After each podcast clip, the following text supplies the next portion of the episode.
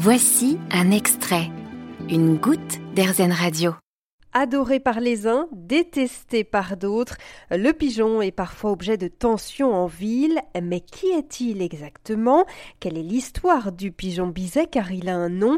Didier Lapostre, président de l'association Aéro qui le connaît bien, nous en parle et rétablit pour nous quelques vérités. Ce pigeon biset est un animal qui vit à nos côtés depuis des millénaires, dans les faits, dans toutes les sociétés, euh, aussi bien occidentales, orientales. Euh, ce pigeon il nous a beaucoup servi euh, pour ses trois fonctions principales, le manger, déjà.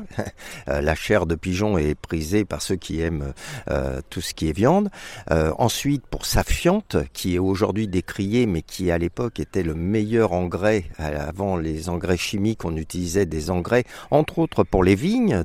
Et enfin, comme messager, ce pigeon voyageur qui nous a tant servi pendant les guerres et même autrement, et quatrième fonction, on se sert de la relation au pigeon pour faire des jeux, la colombophilie dans les pays occidentaux. Voilà, il y a des jeux, des relations très fortes avec cet animal depuis des millénaires. Alors depuis quand est-il l'objet de tensions dans les villes? En revanche, parce que c'est ça aujourd'hui la problématique. Hein il est vrai que euh, avant la Seconde Guerre mondiale, dans notre pays, ce pigeon était le héros de la nation.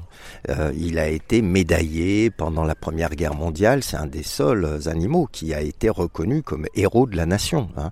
Donc ça, c'est un point important euh, dans notre histoire. Mais après la Deuxième Guerre mondiale, au moment où il y avait encore toute la crainte concernant la tuberculose, les maladies pulmonaires et tout, il y a eu une étude en 1952 qui est sortie qui a montré que les pigeons étaient porteurs de certaines maladies potentiellement transmissible à l'homme.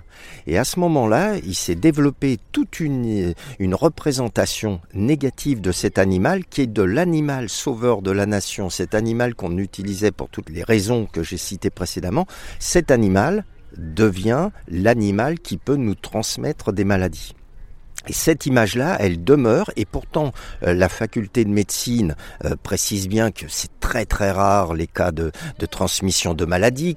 C'est une maladie qui n'est pas seulement liée aux pigeons, mais aux oiseaux en général. Si on enferme quelqu'un dans un élevage intensif toute la journée, il y a une maladie professionnelle reconnue, la maladie de l'éleveur d'oiseaux, euh, et c'est pas seulement du pigeon, qui est une maladie qui touche les bronches, mais il faut rester enfermé avec des pigeons dans, dans la rue. Il n'y a aucune problématique.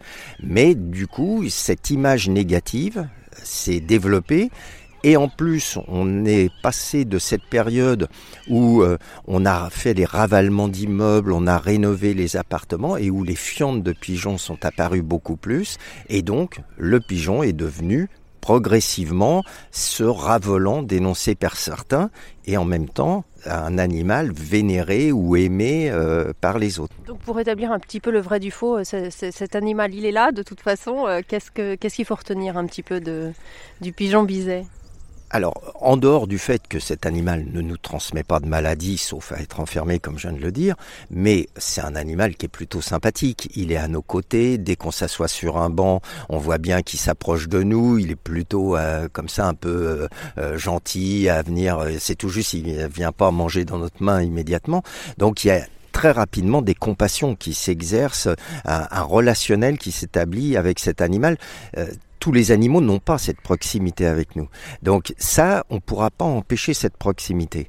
Et nous, notre proposition, c'est de, dire qu'il faut vivre avec cet animal, mais sans en subir les nuisances.